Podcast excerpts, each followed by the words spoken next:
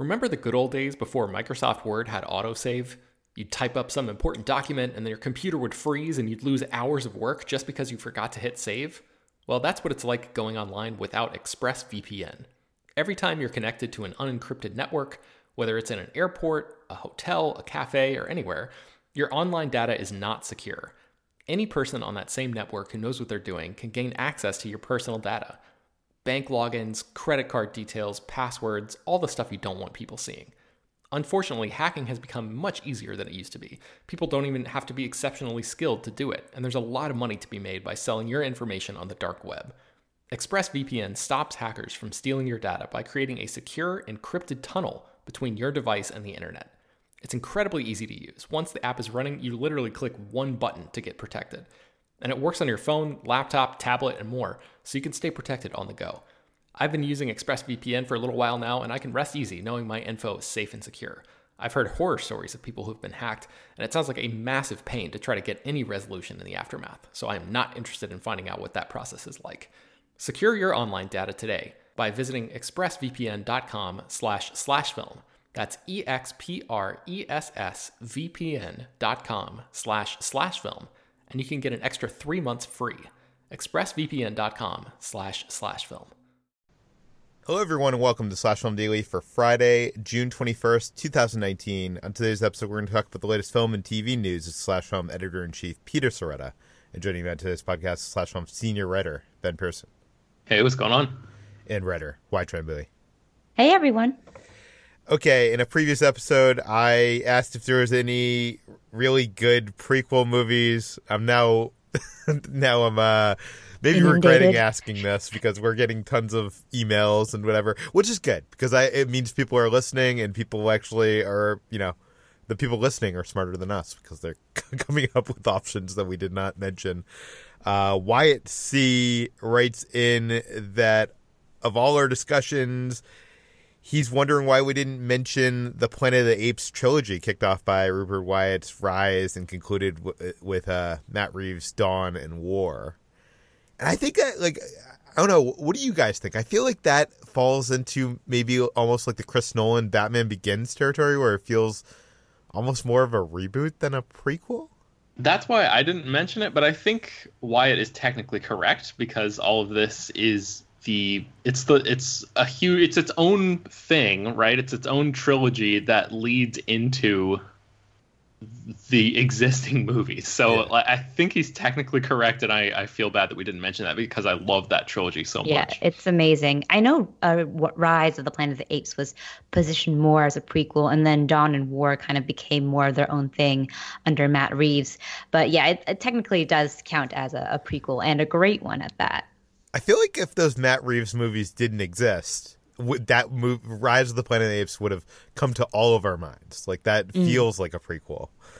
Um, okay, Bill G writes in Rogue One is a good prequel. It's a solid standalone movie, and that's also what makes a good, great prequel. It has its own story and actually enhances the viewing of A New Hope.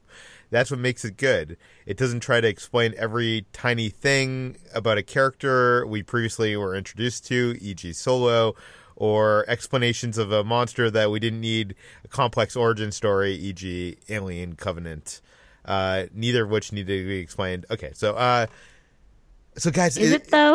i- is Rogue One a prequel? I mean, it is a prequel because it's set before the events of the original, right? It's a prequel, but is it a good prequel? Is the question. Oh, Right. I like it. Um, Um, I don't love it. Not a good movie, but I will say HT. I like what it's trying to do. Like I I understand where its ambitions are and I kind of see the potential, but god, the first half of that film is such a mess and it only slightly um redeems itself in that final like 30 minutes, but I wouldn't say it's a good movie. Yeah, totally on your side on You this got- one, HT. You guys are so wrong. This is a good movie, and I I do agree with Bill that this does make A New Hope a better movie. Like it makes a glaring flaw that I feel like if New Hope came out today, it, it's kind of like that Indiana Jones and the Raiders of the Lost Ark uh, scenario where like I feel like people would be giving Raiders of the Lost Ark today if it came out problems about that the, the climax. You know that Indy really has nothing to do with uh, ending that climax. I feel like wrote uh, a new hope if it came out today people would be there would be so many of those like cinema sins and Ugh. uh wrong videos about you know the flaw in the death star like we it would be like the big thing that everybody's making fun of right and i feel like rogue one finally makes that wh- whole thing mean something Just a I sigh. Peter, mean, you're right, but the movie leading up to that, like tiny, tiny explanation, doesn't quite warrant existence, except Yeah. for you know the last thirty minutes. I, yeah, I think you're right. I don't know. I think you guys are wrong. And by the way, you are in the minority here because I think Rotten Tomatoes and both uh, IMDb and Flixster and all those things are in the positive. So, uh, so yeah, but what does that really mean? That just means that people that that could mean that could mean anything, Peter. Your your reliance on uh trying to like put numbers on. I'm not trying to put numbers. I'm just saying, like, the vast majority of people liked Rogue One. I'm not saying they loved it, but they liked it, and it seems like you guys both hated it. I'm uh, I'm baffled here. But uh, okay, Anne from Washington D.C. writes in. Uh, he writes in a couple, uh, some suggestions for a couple movies. Star Trek, the 2009 movie from J.J. Abrams. I think uh, we all consider that a reboot, not really a prequel, and especially since it changes the timeline in a significant way. Like, so that's not really a prequel, right? Yeah, I w- would put that as a prequel. I, I would put that as a reboot, but uh, we did talk about X Men First Class being kind of a prequel, and that sort of reboots the timeline in a way as well. So, Yeah, he mentions that. He mentions that in his email, and he also mentions Casino Royale, uh, the Bond movie with Daniel Craig. Is that a prequel? Uh, it depends. I guess there's the theory out there that um, James Bond is like like if you if you subscribe to the theory that James Bond that all of the Bond movies are the adventures of one person, um, then maybe. But I think there's like theories out there that like maybe it's just a code name, and that sort of explains the different actors playing. And then you've got the whole M thing where like different you know, Ju- Judi Dench is serving as M for two different actors, so that that's a complication there as well. So I don't know. That that one's really complicated. Yeah, I, I still feel like it's more of a reboot. I don't know. I, I, I yeah, okay. I think we're gonna end it here. Uh, so, so we're not we're not gonna read any more emails of good prequel suggestions. But I appreciate everybody that sent in an email. And as always, you can send in your feedback, questions, comments, concerns to us at peter at slashfilm.com, and uh, maybe we'll read your email in the mailbag. Let's get into the news. And just as we were about to hit record, some breaking news happened. It turns out that transparent creator Jill Soloway is going to write and direct Red Sonja, taking over from Bryan Singer. HT, what do we know? yes, so Jill Soloway has been announced by Millennium Films to be the new director for Red Sonja after Bryan Singer was dropped earlier this year, back in February, following uh, an Atlantic report uh, levying a bunch of allegations against him. And uh, he was.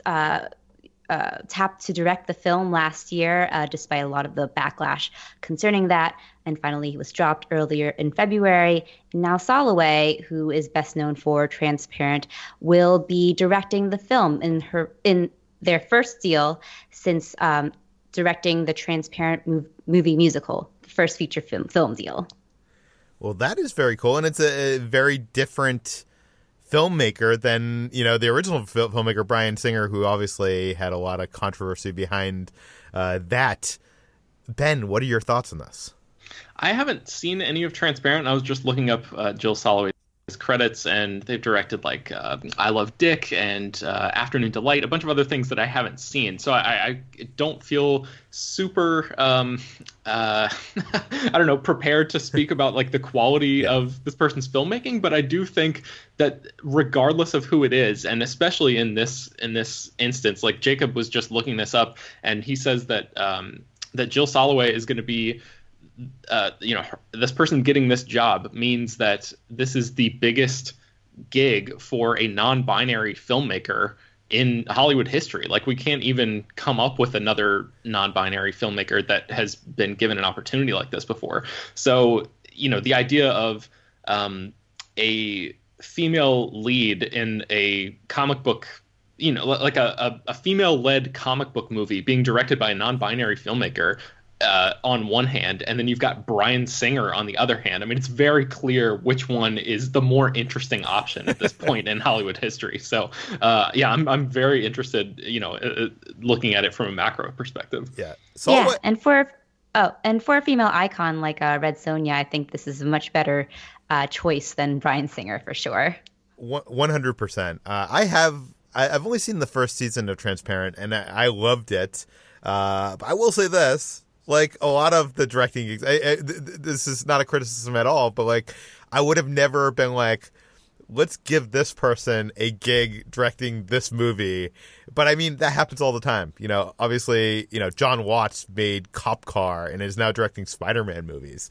Uh, so we, we have no idea what the abilities of a certain fil- filmmaker and what their pitch was to, to the studio. I'm, I'm excited to see what it looks like uh, because I was not excited for a Red Sonja movie before this. Like, I mean, basically, Red Sonja is kind of like a female Conan the Barbarian. Is that correct? I Yeah. think so, Basically. yes.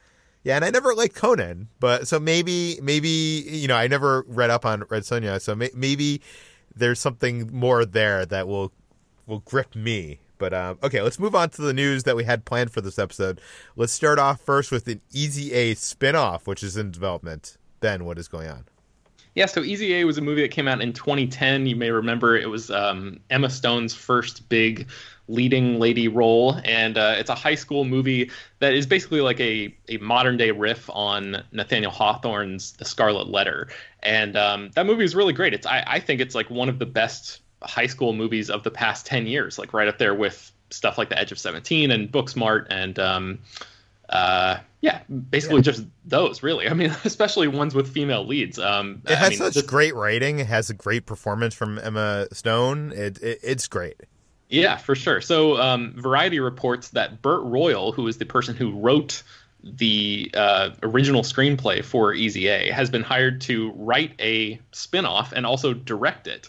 So, we don't really know much about the plot other than it's going to be set at the same high school and it will explore many of the same themes as the original Easy A, but it will be focusing on a new group of students and teachers. So, it's unclear whether Emma Stone might be coming back as some sort of cameo. I wouldn't be surprised if she did.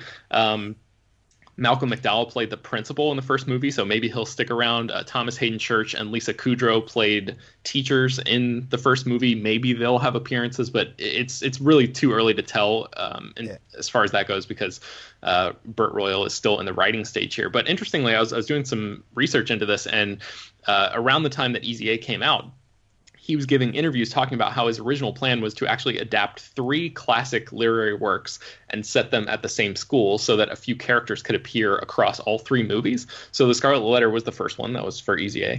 And then he mentioned that Cyrano de Bergerac and uh, The Mystery of Edwin Drood were the other two works that he was hoping to adapt. And Cyrano de Bergerac is about a really talented guy who hates his huge nose. So a story about exploring body issues and stuff. What wasn't Seems- that kind of adapted into that Steve Martin movie? I think so. Yeah, uh, I remember. Uh, what is the I name of that? the. I don't remember that. I remember the posters of that from Yeah. and like like images from my childhood, and being like, "What the hell is Steve Martin doing here?" And because I had no idea what Cyrano de Bergerac was at that point. So, um, but yeah, Uh, you know, Roxanne. Yes. Yes, yes, that's right. Yeah, because that's uh, that's the character's love interest in the the play in that story. Um, and then the mystery of Edward Drew, Edwin Drood is a, a Charles Dickens book that I think was never finished, but it involves, among other things, a, a choir master who is in love with his student. So you can sort of see how that could be, you know, ported over into a high school setting as well.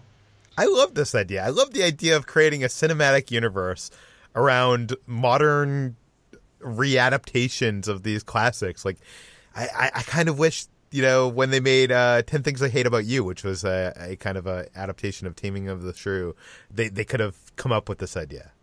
Because, uh, yeah, and there there was another one too. I think uh, O, the movie O, was like a, a teenage high school movie that was an adaptation of Othello. so Oh, it yeah. seemed like that in there was high some- school.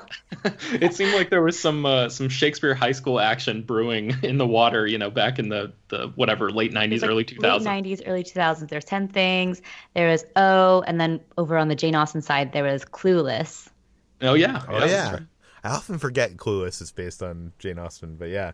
Yeah. Um okay, let's talk about Apple TV. They are going to be adding picture-in-picture functionality alongside uh, maybe Netflix, who is testing the same functionality in desktop. HT, what is going on here, and why do I want to watch movies in picture-in-picture? Well, I don't know whether you want to, but some people might. Uh, so, a new tvOS software update from Apple TV that's coming this fall will allow users to have picture in picture functionality, which means they'll be able to stream two different programs at the same time. One will take up the entire TV screen, while another will sit in the corner and play something else. Uh, not everything will be available for this picture in picture mode, but uh, we were talking earlier about what this would entail. Like, why would people want to watch maybe two TV shows at the same time? But it seems like a function that is geared towards sports watching, uh, which is something that a lot of people already do. They watch several. Um, sports games at the same time. I don't know. I don't want sports. Maybe this is what you do. so apparently, Netflix is also testing a similar feature that would be used on the desktop desktop version of Netflix, um, and uh, that is something that is currently being tested but is not yet being rolled out. Yeah, but Netflix doesn't have sports. So what's what's going don't. on here? Like I, Netflix I guess just wants to try everything.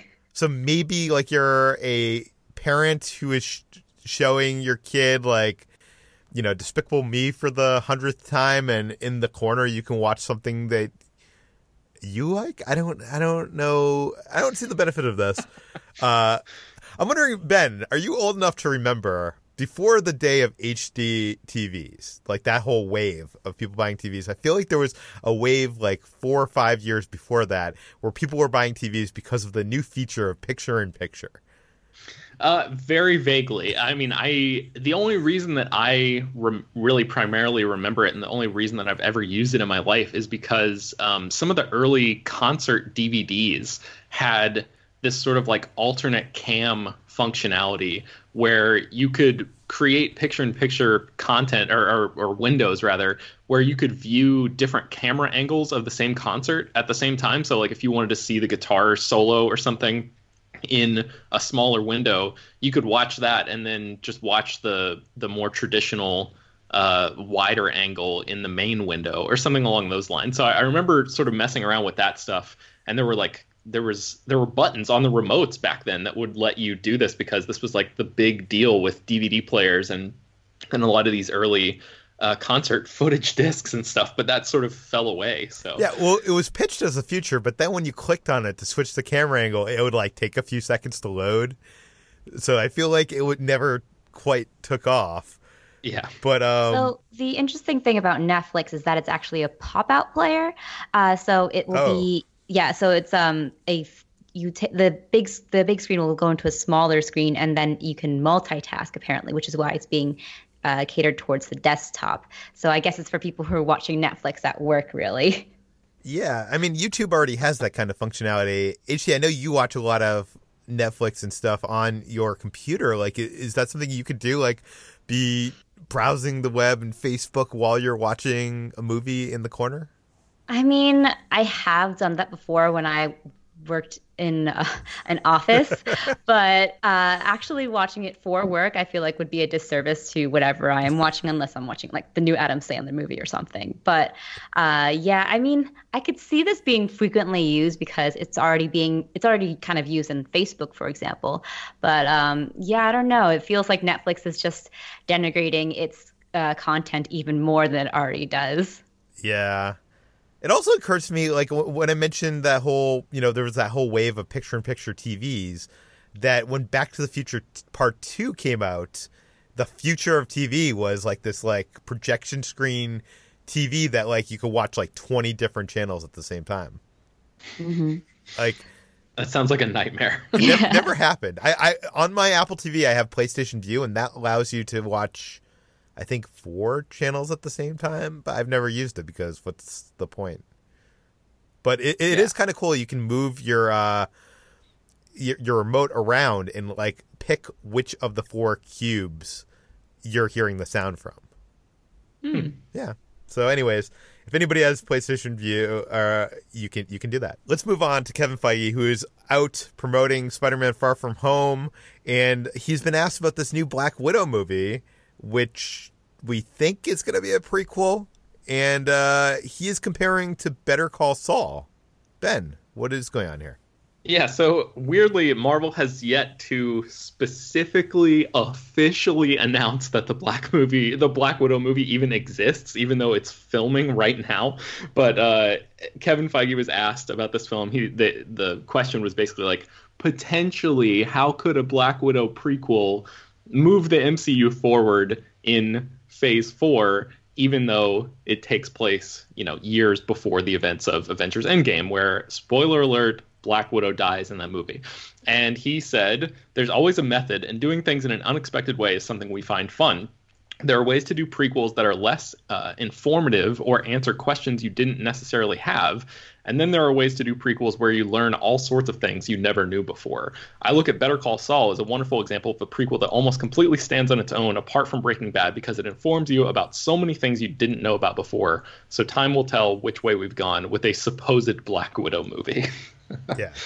You know what? We were talking about prequels. One of the best that we came up with was Better Call Saul, which is a TV series.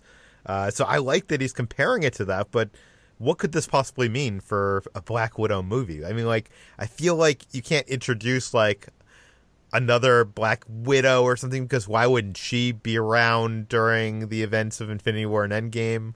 Uh, H.T. Ben, do you have any ideas?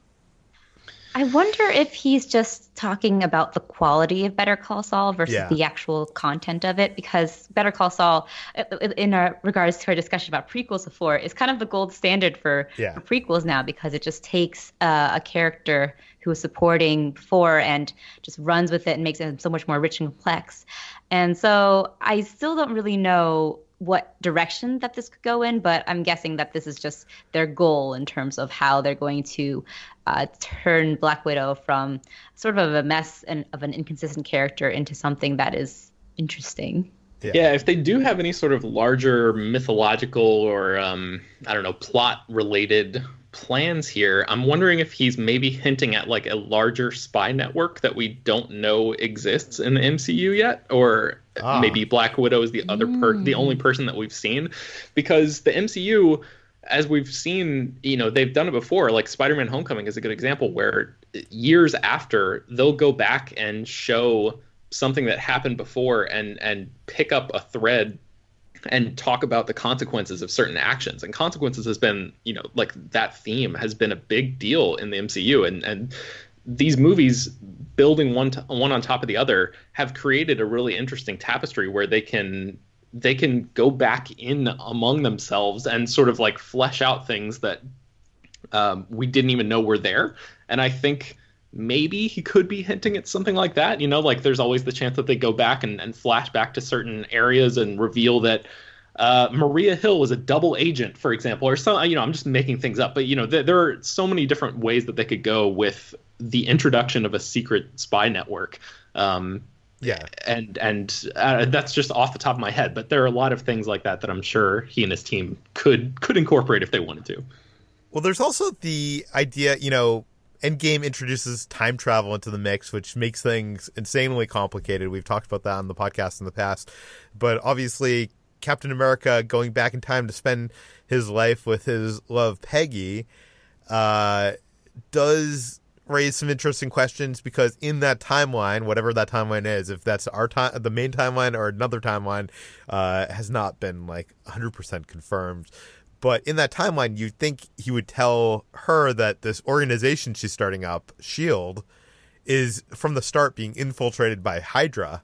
Mm-hmm. So how would that like maybe maybe Agent Carter sets up a, a another spy? I mean, I, I, guess she doesn't come from there. I don't know. Okay, I, am spitballing and I don't have anything here, but uh, I'm interested to see wh- how they make people care because I feel like once the stakes are taken out of things, I mean, we all know that the heroes are going to save the day in every one of these movies except for Infinity War.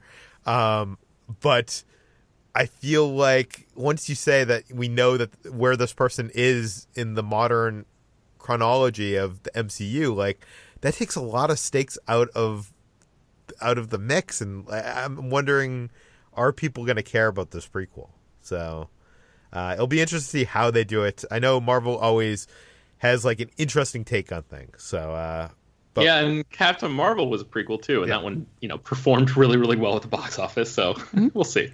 Is um is Captain America: The First Avenger a prequel? Hmm. I would say so. Yeah. Yes, I think so. Yeah. So I guess. Oh, there we go. We have another uh, one to add to the list. Wait, did Captain America appear in a previous movie, or is it just the Uh. setting is a prequel to? Yeah, I don't think he did. Right, that was his first No. appearance. Yeah, I don't know. I'm I'm I'm on the edge on that one. Yeah, I don't know. Okay, anyways, I know people are going to e- email us now, so let's move on to DC Comics, who are killing off Vertigo. I'm actually very disappointed by this because I Vertigo is probably like uh, next to Image is one of my favorite comic book labels. They created things like Y the Last Man, uh, Preacher, uh, uh, Hundred Bullets. Um, HT, what's going on here? Well, DC Entertainment has shut down its Vertigo imprint, um, and this comes just one year after it had a company-wide shakeup to try, attempt to rebrand it as DC Vertigo. Uh, but now it will be shutting down along with DC Zoom and DC Ink. YA uh, to be replaced by age-labeled brands uh, that will be called uh, DC Kids, just DC, and the DC Black Label for 17 years and older. So all of the series that are currently ongoing under Vertigo will be either finishing up or transitioning over to the DC Black Label, where most of the Vertigo uh, titles will be heading. But this is under a uh, part of a restructuring of the company's DC Comics divisions to uh, publish all of their content under the DC brand. So the problem is apparently that Vertigo doesn't have DC in it. Uh, but yeah, this ends a 26 year legacy that uh, closes out great and classic and award winning titles, like you said. Uh, Sandman, Preacher, Hundred Bullets, Y the Last Man, Fables, classics like Hellblazer and Swamp Thing, and uh, it's it's really the end of an era. I mean, I get it from a corporate perspective. You want to have like one brand, but the thing that worries me here, when you create this DC Comics black label, I feel like something like hundred bullets or Fables would probably not like like they would be like wouldn't happen today under the DC Comics, you know, quote unquote black label. So like I'm worried that like we're not going to get these weird, more kind of independent stories without you know people in type tights and capes and stuff like that. Um, but I mean, maybe I'm wrong. So uh, okay, let's uh, move on to our last story. Mark Hamill hopes that he's done with the star uh, with Star Wars after Star Wars: The Rise of Skywalker. Ben, what do we know? Yeah, so uh, on a recent red carpet, I think it was probably for the Child's Play movie, since he is the voice of Chucky in that. Uh, somebody asked if this, meaning Star Wars: The Rise of Skywalker, this year's movie, is going to be his last Star Wars appearance, and he said, "I sure hope so." And the reporter said, "Why?" And Mark Hamill said, "Well, because I had closure in the last one. The fact that I'm involved in any capacity is only because of that peculiar aspect of the Star Wars mythology, where if you're a Jedi, you get to come back and make a curtain call as a Force ghost." So that seems to be confirmation that's indeed uh, Luke Skywalker will be a Force ghost in this movie. It's not he's not going to appear in flashbacks, although I guess that's still a possibility. But it sounds primarily like he's going to be appearing in Force ghost form. And then, yeah, the surprising thing here is that. According to Mark Hamill, he's going to be done with Star Wars, and this is a franchise that's been a huge part of his life for more than 40 years. I wouldn't be surprised if he comes back to just like lend his voice to an animated short or maybe pops up again in some sort of other small capacity outside of the movies. But um, I mean, talk about end of an era. If Mark if Mark Hamill is really walking away from Star Wars for good, then that's uh, that's a big deal as well. I mean, on one hand, this is being mar- marketed as the end of the Skywalker saga. So it's like, duh, yeah, of course he's done with Star Wars. But on the other hand, I'm very cynical and skeptical because, uh, you know, Rey, I feel like after this movie, do we expect, like, HT, do you expect there to ever be another movie with Rey in it? Hmm. I mean, not a movie, I would think, but maybe a TV show or a comic book. Uh, I would in- expect they wouldn't want to just get rid of that character for good because she is such a pivotal part. Luke Skywalker is such a pivotal part of the franchise. So, um, I, I Yeah. feel like if they continue her story, she would be talking to Luke. Luke's her only like, you know, tied to the Jedi and to the Force. Like, do you know what I mean? Like, it would be her first Force ghost, just like Obi Wan was Luke's. But what if she does that in The Rise of Skywalker? And what if that movie ends as J.J. Abrams has indicated it's going to be, you know, a full culmination of nine movies? What if they find a way at the end of The Rise of Skywalker to close the gate, basically, between this realm and wherever the Jedi Force ghosts are hanging out, and you know, make sure that nobody Spin off no of the Jedi Force Force ghosts. make sure that they can never, you know, communicate with the the earthbound plane ever again.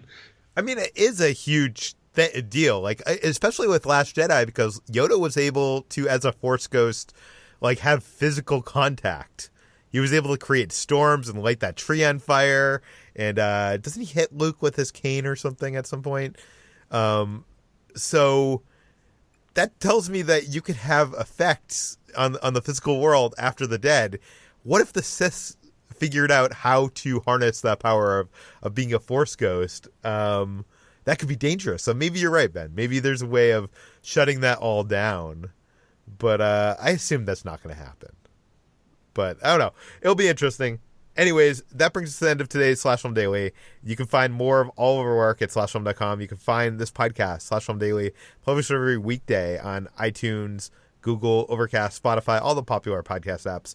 Uh, please send us your feedback, questions, comments, concerns to peter at slashfilm.com and rate and review this podcast on iTunes. Tell your friends, spread the word, and have a good weekend.